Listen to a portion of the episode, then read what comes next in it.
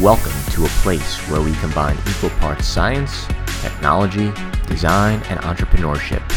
Then we gradually stir in magic to the mixture, and you have the Perception Podcast. Join us in conversations with design heroes, inspirational thinkers, business leaders, and trailblazers across the globe. Today on the Perception Podcast, our special guest is James Hobson, better known as a YouTube sensation, The Hacksmith. James is a 29-year-old inventor turned YouTube star who has built an engineering R&D company from the ground up by taking fictional ideas from comic book movies and video games and making real working prototypes. His videos of building these real science fiction prototypes are watched by his 7 million plus subscriber audience base on YouTube. With over a dozen employees and a 13,000 square foot facility, he's taking the first steps to building a real life Stark Industries. So let's get ready to talk shop with the Hacksmith and see what he's got cooking in the Hacksmith lair. Today we have a very special guest on the Perception Podcast, James Hobson, the Hacksmith. Thank you for uh, joining us on the podcast, James. Oh, it's my pleasure. Thanks for having me. Uh, so tell us a little bit about where you're from and where you grew up. Uh, so I'm Canadian. I was born in Kitchener, Ontario, which is about an hour west of Toronto. Um, I'm 29 years old, and I've been doing YouTube now for uh, 13 years, I guess. Wow. So where'd you where'd you go to school? Uh, I was actually homeschooled as a child, um, but I did go to high school uh, in Kitchener, and then I went on to college where I got a Bachelor of Engineering in Mechanical Systems Engineering Design. So what led you down that path? Uh, how did you know you wanted to pursue engineering? Uh, so I've always enjoyed making things, although as a child I didn't actually, beyond like Lego and uh, mechanics, I, I didn't really uh, make that much stuff. But then in high school, I gravitated towards the uh, the tech programs, and then I learned what I was doing in tech class was called engineering, and I was just like, oh, I guess I'll go to school for engineering. And then as I continued to learn more about technology and engineering design, I was basically adding new tools to my toolkit to be able to make uh, cooler and cooler projects. I've always enjoyed making um, neat things. I, I one of the first things I did in high school was as part of the robotics club, and we actually made a robot that could um, play a variation of soccer. And it was actually a Canadian competition called Skills Canada. And in our first year competing, we actually we won the regional competition, the provincial competition, and then the national competition too. And that was kind of when I realized, like, oh, I'm, I'm actually pretty good at like this engineering thing. And that's kind of what snowballed it off to continue continue learning and doing more stuff. Awesome. So, were you a Marvel fan growing up, or just a superhero fan growing up? Um, I've always enjoyed the superhero movies and the TV shows, but I've honestly not read too many comics. Even though uh, a lot of my fans probably think I'm a huge comic book nerd, I, I love the uh, the Marvel Cinematic Universe and everything, but I, I've never been too much into the actual comic books. Surprisingly enough. so, what about the MCU got you uh, so excited and inspired to do what you do now? Um, so I've always liked the the, uh, the superhero architect archetype. Um, when I was a kid, I, I grew up watching Smallville actually. Oh, so, I love that uh, show. Yeah, it was great. Tom I Welling's making a comeback, Clark I hear. Yeah. Yeah, I think they're having a, like a crossover event, Crisis on Infinite Earths, and Tom Welling is uh, returning with Lois Lane from Smallville. Ooh, that'd be awesome. Sorry to interrupt. but yeah, that that was definitely uh, it was one of my favorite shows growing up, and definitely led me into the superhero world. And then um, as far as the Marvel Cinematic Universe, obviously with uh, Iron Man kicking it off, suddenly it was like, man, this is so cool. Like um, a billionaire who actually does cool stuff. No offense to the current billionaires out there, but like I don't know why we don't have some billionaire superheroes yet because with the power of technology, you can do anything, as uh, Tony Sharp, Tony Stark shows. Mm-hmm. so, where'd you end up working when you graduated? Uh, so, my first job out of school was actually in Toronto, and I was a mechanical designer for a company that made injection molding machines. Mm. So, not overly exciting, but it was a cool company to work for. It was a very uh, forward-thinking company, very green, um, and it was actually very uh, the uh, the the average age of the employees there was very young. So what happened was uh, uh, Robert Schad he started his his business a long time ago, made billions, and then um, decided he wanted to uh, have a fresh start. And what he did was he hired a few experts in the industry, and then he hired fresh grads to make up the entire engineering staff because he didn't want to keep uh, the old mindset that had existed in that field for so long. And that was his way of way of doing that. And it was actually a really cool idea. Um, so it was an awesome company to work for. I, I learned a lot, um, but within a year, I was I felt like I had learned everything I could. And is that when you decided to uh, create the Hacksmith, or was there something before that? Uh, so that was roughly around the time that I coined the term hacksmith. Um, when I actually started making YouTube videos um, for Hacksmith, basically, was 2012, and that was actually when YouTube opened up the partner program to uh, to anyone. So before that, you had to get approved, you had to jump through all these hoops. But in 2012, the summer of 2012, that's when they said, "All right, if you guys want to be a YouTube partner, you can just make videos and potentially make money." And I thought, wow, it would be really cool to make money from doing videos online. And I started doing videos weekly for the next few years. And honestly, I didn't have much traction or growth, but I kept um, using my engineering knowledge and money to buy more tools, my th- first 3D printer, laser cutter, and I was slowly able to build better and better things. And the first project that really took off for my YouTube channel was when I tried recreating the uh, Elysium exoskeleton from the movie Elysium with Matt Damon. Mm-hmm. Yep. Um, and why I, why I picked that one was it was in my mind one of the most realistic exoskeletons I had seen in fiction. It was um, it wasn't very um, polished or refined, but it was it, it seemed like something that was doable. So that's why I, I latched onto that one and I made a rough prototype that was able to curl 300 pounds, which is pretty cool. And the internet loved it, and suddenly the, the channel started growing. And that was when I first realized, like, hey, there might actually be like an appetite for this. There might be a chance I could do this full time. So I kept working on projects like that. Um, and I, I took another job back in my hometown in Kitchener uh, just before that. And then uh, that was when I first had my very own garage, so my first real workshop and then I kept growing it from there and there, and then I bought my first house in 2015, which had a massive garage in the backyard, 1,300 square feet. Wow. And I specifically bought the house for the garage because I saw having that workshop as being the key to really growing this beyond um, kind of anything that's already out there on YouTube. And since then, we've been we've been growing the channel pretty well, doubling in size year over year. So I've, I've been doing this full time for I guess four years this November. So next month will be my four year anniversary of doing YouTube full time. That's amazing. So, so what advice would you give to others who are looking to grow their own YouTube following? Well, it's not easy. Yeah, for sure. um, it, it's actually very interesting because I've seen lots of polls and like 90% of kids or, or some crazy statistic, they just want to be YouTubers. And yeah, my son's had a channel since he was six. Yeah, so there's a lot of there's a lot of appeal to doing it. Yeah. But the issue is lots of people try and um, do the same thing over and over again, like be a vlogger or a gamer. And the problem with like doing stuff like that is it's so oversaturated right now. Unless you're really different and really unique, you're gonna have a really hard time competing in those fields because they're the ones where they're the most creators. But if you do something that is actually unique and creative, um, you've got a much better chance. Um, so there's there's quite a few maker channels out there, but I believe we're one of the only YouTube channels that really treated it like a business and grew it as our channel grew.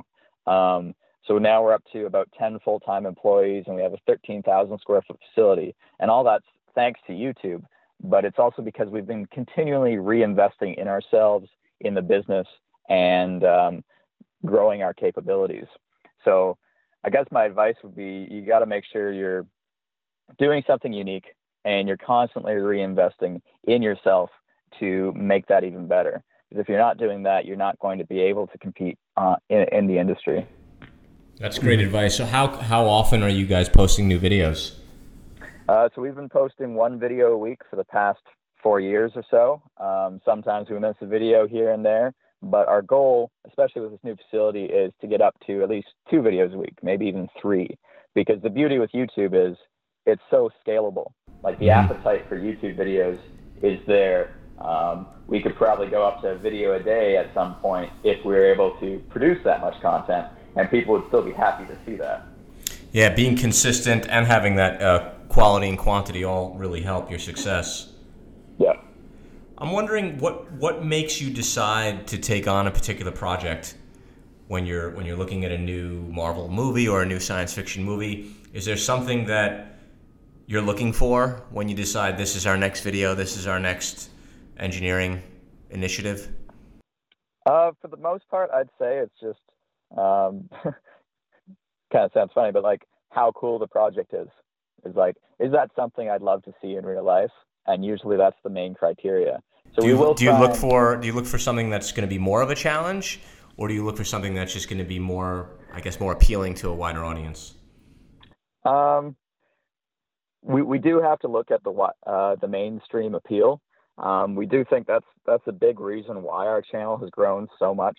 Um, because the issue is, you can make cool, crazy inventions, but if the average person doesn't understand or know what that invention is from a couple word title or from the thumbnail, Then you it's lose really hard to get lots of people to actually watch that video. them. And since our since our business is built on getting views, we need to try and focus a bit on that mainstream, like that connection. And what we found is uh, tying off the success of blockbuster movies and things that are very popular um, really helps us uh, get more views than normal projects. So we do have to try and focus a bit. Like obviously Iron Man is huge, Spider Man is huge. Whenever we do a Marvel project, it always seems to do quite a bit better. If we do an obscure project from a video game that not many people know, then it doesn't always do as well. So that is the one the one tw- tricky thing that I, I'm not in love with about my business. How we do have to try and cater to that mainstream audience, but hopefully as we're expanding and doing more and more content, we'll be able to start doing some more of the obscure um, comic books and, and stuff like that. So you talk about Hacks, uh, Hacksmith operating as a business. Do you guys build one-offs for specific products or, or clients, or you know, do they have as like showpieces at their in their lobbies, things like that? Uh, nope, we've actually we've only done one project like that, and uh, it was actually an art installation for uh, Bosch, and we made something called the uh, the endless gearbox, and basically it had a gear ratio of 90 trillion to one. Hmm. So it had a Bosch drill spinning this big drill, this big gear at the beginning, and then it kept gearing down and down and down and down, and the very last gear was actually fixed. So when you're looking at it, you're like, how does that work? That's that doesn't work because the last gear isn't spinning at all. But it's because the gear ratio is so slow. It'd take a thousand years for that last gear to even turn, say, a degree or something like that. And it was a cool project, but it reminded us why we started this business, and it was to work for ourselves, not for someone else. So we don't actually really do any commission work. Um, our commission is doing the video. So we have built uh, specific projects for companies um, to assist in, say, advertising a movie release. For Right. example, we built a, uh neuralizer for Men in Black International, the Blu-ray release, and what they paid for was the the video and the advertisement of Men in Black International in that video. But we were actually making the neuralizer for ourselves and one to give away to our fans. Gotcha. Uh, uh, is that similar to how you did like the sleeping pod with the uh, the mattress, uh, Casper? I think it was. Yeah, so Right. a- any uh, dedicated sponsored build, we still keep. All, all the brand or client is actually paying for is the video. Um, there's the possibility in the future of m- making one for the uh, the brand as well, but in general, what they are actually just paying for is the video advertisement and the eyeballs that we bring to our YouTube channel. So one of the newer episodes I noticed uh, was uh, you guys d- did uh, the Edith glasses for Spider-Man Yep. Far From Home. I don't know if you know this, but we did a lot of the interfaces for that movie. Um, awesome. uh, but uh, tell us a little bit about your visit at North because I thought that was pretty interesting. You know, with like Google Glass and all these other things in the past. Um, what did you think when you put them on? Because I, I just wanted to get your point of view. They're pretty darn cool. Yeah. Um, the the neat thing about these glasses compared to any other smart glasses or augmented reality goggles out there is it is literally projecting the image onto your retina. It's not putting the screen on the glass. It's literally reflecting it into into the back of your eyeball. So no one else can see um, what you see. You might be able to see a, a, a sparkle in your eye or like a reflection, hmm but there's no way you can see that there's a screen there. Um, and it, it's pretty incredible technology. They've spent millions and millions of dollars developing it, um, figuring out how to make projectors that small, safe to shine in your eye, and accurate enough to do something like that. Um, so the, the glasses are, are quite incredible for what they are, but I'm really looking forward to the next gen, the next level up, because they're going to keep refining this, making the screen box bigger, uh, making it more immersive, basically making it a lot more like the Edith glasses, where um, they can see what you're looking at and then give you feedback and information about what you're seeing. hmm Whereas right now, um, to describe their actual potential, at, or not potential, what they can do right now, it's more like having a smartwatch shone in your eye. Right. you, you can see your time, you can see messages, notifications, walking directions. Uh, you can talk to Amazon Alexa, but the glasses still aren't. Um, they aren't reacting to your surroundings beyond your GPS location. Mhm. But in the future, you add a camera there, you have more immersive view. Bam, you've got augmented reality, just like you guys showed in uh, Spider-Man: Far From Home. Right. And they're better looking too. The the Edith glasses in the movie looks like something I was wearing in grade school, as compared to uh, you know North had some stylish uh, frames as well, so that was cool. I loved his reaction, by the way, when uh, when you guys were talking about an ex-employee that joined your team. Yep. That was great. Yeah, so he was literally working with that company beforehand, and uh, but we've been friends since high school. He was on the uh, robotics team with me, and we've always been making projects together. So once I finally took the leap, he kind of followed followed through uh, a few months afterwards, not wanting to get left behind. Hmm. So we, we had a lot of and we, we've had a lot of fun. He's he's my business partner in this, and we've uh, we've grown the business a bit bigger than I guess we originally thought we could. But now I'm I'm imagining even bigger things. I want to I want to become the next Stark Industries. Eventually, we're hoping to actually invent something that actually betters mankind and actually actually sell it. So um, we've, we've got high hopes. That's awesome. Is there uh, any one particular project that stands out to you from all the others? Uh, in, in what way would you say? Uh, maybe in the most challenging or the one you're most proud of accomplishing?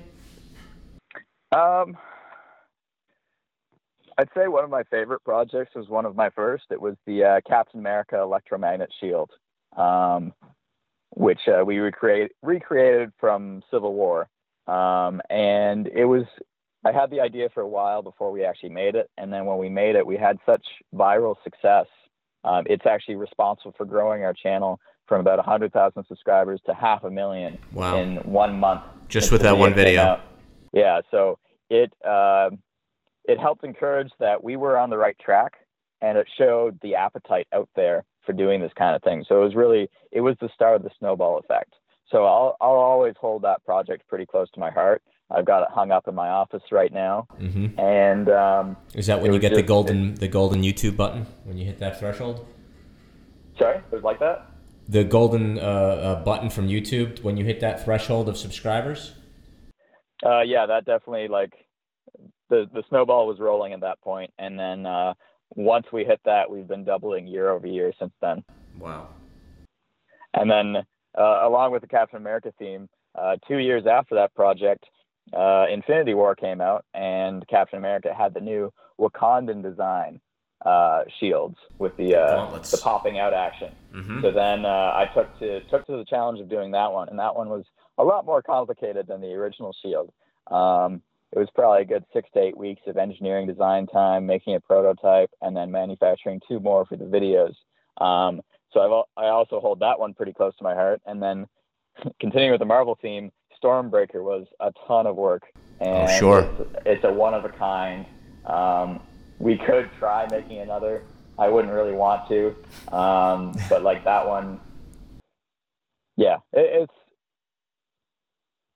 it, it's really cool. I, I I enjoy some of the projects and being able to be like, wow, I, I made that with my own two hands, and now now I've got it. Yeah, it's a great feeling of accomplishment. What about some that maybe you scrapped or canceled uh, after trying and realized this isn't going to work? Any of those that you can share? Um, there aren't actually too many of those. Um, there are a few. I I can barely name off them because basically what happens is we have a massive list of ideas of stuff from video games and movies, and uh, we actually tried organizing it in an Excel table, basically um, saying how popular is this idea? How much do you think the audience is going to like it? Are we going to be able to sell this in a video? Um, stuff like that. And we do a lot of R&D, so uh, a lot of a lot of our budget goes towards buying new technology and different things that I think might be able to be reused or combined in new ways. So basically, in that kind of like discovery phase, we're figuring out if something is possible or not. Um, there's never really been a project where it's like, all right, we're doing this for sure, and then we start doing it, and then we're like, wait, no, we can't do this, because usually, usually um, we have at least a level of confidence when we're going into a project, like, yes, this is actually possible, um, before we actually pull the trigger and, and start working on it full out. So there, there really hasn't been any any major projects where we've actually gotten into it and then being like, wait a sec, this this really isn't going to fly. So, have you ever uh, visited any other labs that are building um, futuristic products, or uh, something that feels like it's right out of a sci-fi movie? We, we, you know, we get to work with these technology clients and uh, and their skunkwork divisions. Um, so we've been everywhere from you know the basements of Ford to uh, SpaceX. So you know that's kind of like the almost the real Tony Stark, the closest thing, I guess. Yeah. Um, did you get to visit any of uh, of pla- places like that? We haven't we haven't visited too many um, tech labs or anything like that. Um, I'd say the closest is visiting a few of the other YouTubers in the space who make uh, crazy projects. So mm-hmm. uh, one that comes to mind is Colin Furze, obviously everyone's favorite crazy British inventor. Um, and it's it's pretty incredible what he's been able to do because he hasn't expanded outside of his garage. So he's made massive projects, even though he's working out of space a fraction of the size of the one we have. Um, so it's, it's really inspiring to see like if, uh, just to be a man with a plan and be able to make that happen, even even if you don't have um, big resources. So, did you have engineers or, or, or, designers that influenced you when you were younger, or or even now? Um, I'd say when I was younger, it was just looking up to Tony Stark. He's kind of the the gold standard for an engineer in comics. Right. But as far as real life engineers go, obviously uh, Elon Musk has been a big inspiration. It's amazing what he's done with Tesla and SpaceX, and I'm excited to see what what happens next. Um, but beyond that, um, definitely had some inspiration from Colin Furze, like I was saying, but um, n- not too much. So mostly in the fictional world. Gotcha. All right. What's the process? I know you mentioned you have like a, a huge sheet with the projects that you guys are gonna start cranking through. Tell us how the team's broken up and whose role does what. All right. Uh, as far as ideas go, really, I'm still the one who's uh, deciding what we're working on. Um, as far as professional roles, a lot of our employees at the moment are jacks, jacks of all trade, um, but we do have uh, some people who are better at, say, electronics and whatnot. We're hoping to get to the point where we do have experts in each field in house. So, uh, an expert welder, maybe an expert seamstress, um, expert computer program programmer, electronics engineer, etc. But we are actually still a pretty pretty small team. So myself and Ian do a lot of the high level engineering, and we have one or two employees who um, help with some of the design. But most of it is still actually uh, Ian and myself but we are planning on continuing to expand that. Mm-hmm. So, what bit of advice helped you along the way, and what advice might you have for younger engineers just coming out of school, just starting their career? Um, never stop tinkering. Um, I know our videos have inspired thousands, maybe even hundreds of thousands around the world. And the neat thing is, I'm I'm inspiring kids who are 10 years old, 12 years old. And the truth is, I didn't really start really making things until I was like 18 or 20, which means all these kids who are inspired now to start, like if you start at age 10 and you keep pushing and, and learning and growing your skills, you'll be further ahead than I am right now. Mm-hmm. So um, basically the advice would be just just keep going. Um, never stop tinkering. Um, I I always say like even when I w- worked for another job, I would spend my hard-earned money on tools and material and supplies instead of maybe going on a vacation or going out for the weekend. Because the neat thing with a tool is you're going to use it forever if it's a good quality tool.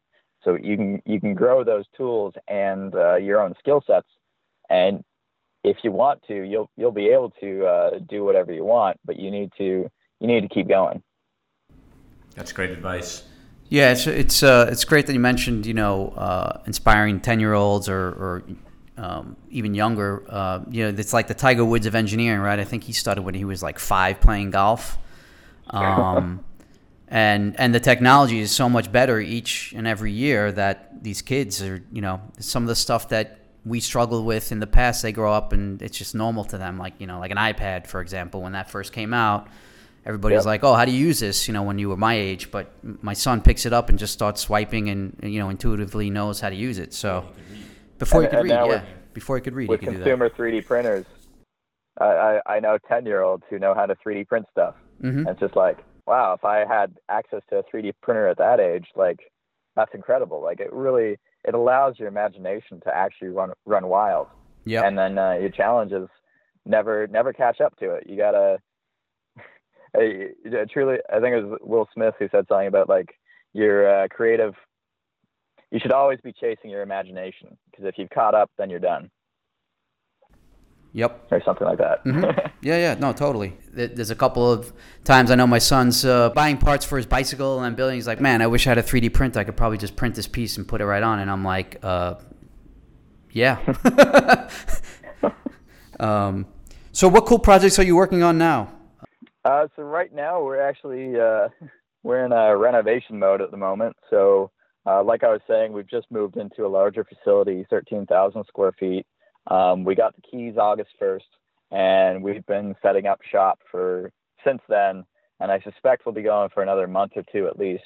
Uh, we're we're building dedicated workspaces, uh, our very own like full fully equipped machine shop, um, and we're also working on um, making our video production process more efficient so we can actually have the engineers explaining the process as they're designing in a way that makes it really easy to film and produce a video. And one of the big goals we have of having this facility is being able to bring in talent from around the world. So what we're planning on doing is launching something called the Hacksmith Internship Program. And, I'll, and obviously it's, it's taken from the, the Stark Internship Program with Peter Parker and Tony Stark. But the idea is it'll be kind of almost like a scholarship program where people from around the world can submit a plan or an idea of a project, a passion project that they want to accomplish that maybe they can't because it'll be too expensive to build or they don't have the resources. And basically, what we'll be able to do is we'll see if that project is something that we think we can produce a video about. And if it is, then we'll we'll fly that person out here to spend a few weeks with us using our machine shop and our resources to be able to bring that project to life. And we see it as a way of getting more content for our ch- channel, uh, allowing those uh, passionate creative people out there who might not have the right outlet just now to actually be able to bring an idea to life. And also, it can even jumpstart, say, another YouTuber's career. If we bring some small YouTuber who's actually a really skilled maker on the show, we show him make something really cool in our shop. Bam! Now he can start his YouTube channel. Um, so that's that's kind of our, our longer term plan for having more space like this. That's great. And my my um, son is 10 years old. Is he too young to apply? Uh, maybe a little too young, but maybe in a few years. Definitely. And then in, in addition to that, we're also hoping to actually start running events here, um, doing workshops for kids, maybe even 10 and up kind of thing, uh, doing high school tours or grade school tours and stuff like that. So we're really we're really focusing right now on setting up the business in a way that we're able to expand and really branch out into other fields beyond just YouTube. But as far as projects go, um, we're bringing back the Alien Power Loader soon. So as soon as we're uh, Wow. the shop's set up a bit more, we're going to be diving back into that and hopefully doing a video once a month on it again because that's that's been a dream project for uh, at least like five or six years. I've actually dug back into some of my old YouTube videos where it said like where I've said that's one of my dream projects. Someday I want to do this, and now we're actually doing it. So uh, I can't wait to that's, see that's it. the big one I'm excited for. We've got one arm fully built right now. It can lift 8,000 pounds by itself, and we've got the pieces for the second arm. So hypothetically, it'll be able to flip over cars, crush things, uh, pretty well everything. So You're we're setting up to build really a excited for that. Hulkbuster uniform. basically. I'm just curious. Have you have you ever had any issues with with copyright or blocking YouTube blocking you from any of this material? We Disney? haven't had any issues, and I'm crossing my fingers that we never do. Um, we see we see our stuff similar to uh, artistic representation. So when artists do pieces like that, we don't sell any of our projects, so we're not we're not infringing on like Right. uh, trademarks in that way. Of course. But at the end of the day, we are still making money off of our YouTube channel. But in general, we're we're helping advertise and grow the brand of whatever project we're doing. Um, so the dream is in the future, hopefully, working with those companies. Um, so when Marvel releases a new movie, they come to us and say, "Let's do some project for this movie as a way to amp up the uh, the excitement for when the actual movie comes out." So we're really hoping that that can become part of our business model where we are actually working with the Marvel Studio guys, with people like you and, and stuff like that. Maybe not actually making the prop for the movie, but making an accompanying uh, a video piece to go with their advertising complement it, kind of yeah. thing. Yeah, that's that that'd be awesome. I mean, they'd be silly to uh, to you know have you take off the videos or something like that. I mean, you like you said, you're just enhancing what they do. So um, I think it's just uh, you know people that are fans that are building stuff. You know, it's all over the place. So um, so how can people find you? I mean, obviously, Hacksmith is on YouTube. It's uh, you know watched by millions. But uh, how can they connect with you, find you, ask any questions, you know, find out more information about like these internships and things you're talking about? Yep. Um, so obviously, if you search Hacksmith on Google, lots of stuff will come up. We're on pretty much all the social platforms like Twitter, Instagram, Facebook, and YouTube. If you search Hacksmith, we'll just show up. Uh, but we also have a website, hacksmith.com, and on there there's a contact form uh, which comes to us. But if you're looking for for info about like the internship and whatnot, I'd recommend just signing up for our newsletter. Uh, that's our main way of contacting in mass um, when we're announcing things. Other other than that, it's just staying up to date with the videos and following us on social because we, we post news and stuff there as well. Great. Well, this has been uh, a, a great uh, honor to talk with you and, and get more information from you about uh, Hacksmith, and uh, we really appreciate you uh, jumping on with us. Thanks a lot, James. Thank you, and uh, I'd love to uh, meet you guys sometimes sometime in person if, if that's possible. And that wraps up another episode of the Perception Podcast. As always, send any questions and comments to ask at experienceperception.com. Make sure you follow us on Twitter, Facebook, Instagram, and our YouTube channel. Sign up for our weekly newsletter on our site, experienceperception.com slash contact. Lastly, if you enjoyed this podcast, please go to iTunes and write a nice review. See you on the next episode.